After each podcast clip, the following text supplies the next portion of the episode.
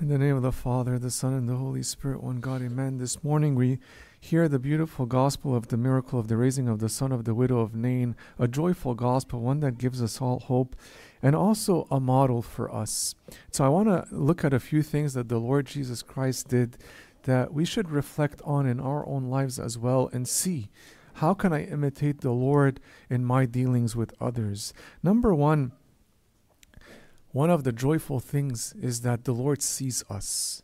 We see here that it says that the Lord was walking with his disciples and a large crowd.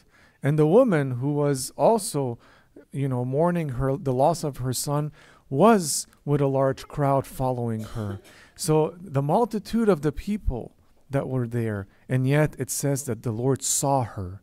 He noticed her, and he notices each and every one of us. He doesn't just see a multitude. He doesn't just see a crowd, but every soul is precious in his eyes. How often it is we feel sometimes that nobody sees me, nobody understands me, nobody gets me.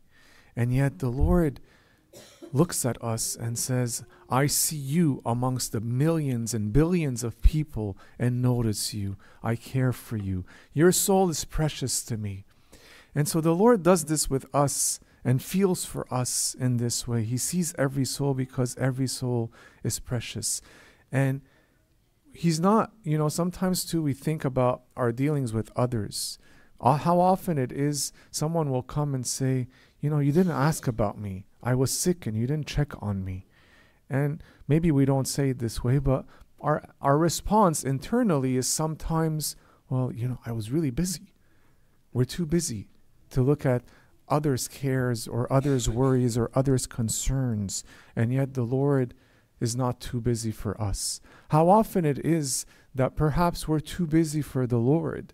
How often it is we say, I didn't have time to read scripture. I didn't have time to pray. I was too busy. And yet the Lord is never too busy for us. He cares for every soul, cares for each and every one of us. And this causes us to reflect and ask ourselves how do we deal with others? Is every soul that I deal with precious? Every person that I deal with a precious person? Or is it just one amongst many? Or, for example, in our group of friends, I could have many friends that I spend time with. And if I upset one, well, it's not a big deal. I've got many others. Or is that soul that I upset one that is precious in my eyes? I don't want a single person to be lost. I don't want a single person to be upset because every soul is precious. The way the Lord sees us amongst the crowds is an example for us to deal with one another and seeing the preciousness of every individual. When He saw her, her tears, when He saw her weeping, when He saw her miserable condition, he had compassion on her. He was compassionate, understood the situation that she was in. For her, she was in a, dis- a very difficult situation, one with no solution. This widow had lost everything. She lost her husband, so she was a widow, and her son, whom she raised, and who she was basically going to rely on. You have to remember, this is, you know, back in those days, a widow has no one to take care of her unless it's her husband or her son. And she loses both. And so when she's bearing her son, she's bearing all hope for any survival. Her life is over in her eyes. And she's bearing that hope that she had until the Lord has compassion on her and she meets him. And he does the unexpected with her. He comes with feelings, he comes sensing the need of another. And caring for that person, he comes and does something that she couldn't imagine. Perhaps what this woman dreamt of when her son was maybe sick before he died was for some healing, was someone to help him out and heal him, for God to have mercy on him. But the fact that he died and she was going to bury him, and the Lord then comes with a solution beyond imagination, with a solution beyond our expectation. He comes raises him from the dead. So he gives him life again. He comes and encounters her, and he comes and enables her to witness a miracle. She receives greater things than what she was hoping for. And in our lives too, we find that the Lord, oftentimes, we also feel a little bit hopeless. We feel helpless in different situation. And He has solution beyond human understanding. He has solution beyond our means.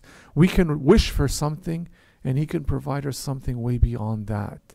But to trust Him, to know that He's capable of it, and to rely on Him. But also, this teaches us that the same way that He has compassion on that dead son, He has compassion on every sinner. He loves every sinner, even in the midst of their sin. He despises sin, but He loves every soul. Sometimes when we sin, we feel like God hates us, but that's only our perception. And so we're ashamed to get up and pray. We're ashamed to come and stand before Him. But the reality is, even in our sinful condition, He loves us beyond measure. And this teaches us as well in our dealings with others. When others are in a miserable situation like this widow, to have compassion. When others are struggling with sin, to have compassion. Not to be harsh, not to be difficult, not to be, you know, not understanding with the situation of the other, but rather to have a soft, a gentle approach to things, to be understanding, even if what they're doing is not something I would do, but to have compassion the way the Lord had compassion on her condition. Everybody suffers in the world. Everybody suffers in different ways. But the suffering that each person experiences is difficult on them. May not be difficult for me, but it's difficult on the individual. And so to rela- relate with that and to be understanding, to have compassion and to be gentle with the person. And this compassion of the Lord is witnessed in that um, it's reflected in that he drew near to her. You know, in those days, of course, in the Old Testament, a dead body is basically something that they were forbidden to touch. A dead body makes you unclean. And so, but the Lord comes and draws near. His compassion led him to action, to come to her, to do something about it. And so he comes and yes, he raises the, the, the, the child, the, the son of the widow from the dead. But he could have done it by speaking a few words. He said, Young man, arise. He could have just said that from afar. But to teach us something, he drew near. He didn't just say it from afar. With Lazarus, he came to the tomb. He didn't touch the tomb. He didn't do any. He said, Lazarus, come forth. He didn't touch him. He didn't do any of that. But in this situation, he drew near because this woman was suffering. And so the relation between him and her had to be established. He comes, has a discussion with her. Well, not really a discussion, but he comes close. And then he tells her something very odd. He says to her, Do not weep. What woman who loses her son is going to stop weeping at someone just saying, Do not weep? Who would stop weeping? She probably didn't even hear him say it because of how much she was crying. But yet he comes and says, Do not weep, as if it's a promise. A promise that I'm going to do something. And he does this with humanity. He says to each one of us, Do not weep. I will grant you salvation. I will grant you victory over your sin. I will grant you to overcome, but just keep struggling. And he says to this woman, Do not weep. And immediately, in her case, he touches the coffin and then says, Young man, I say to you, arise. And the young boy arises from the dead. And here it teaches us again in our relations with others to have that proximity, to have that closeness. It's very easy to deal with people from afar and to say to ourselves, I'm not going to really approach this person.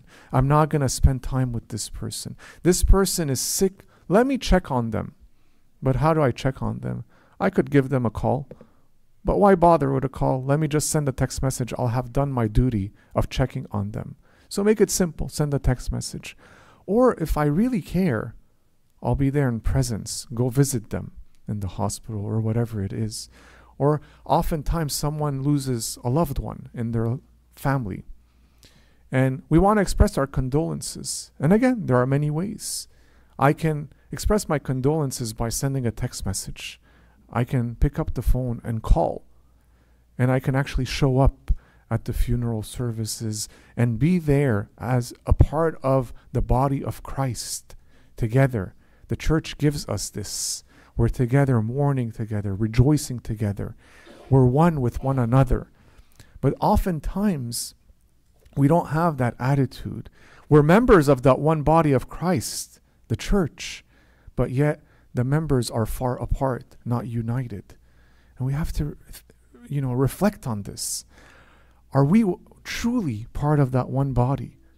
And if we are, then the members are joined together.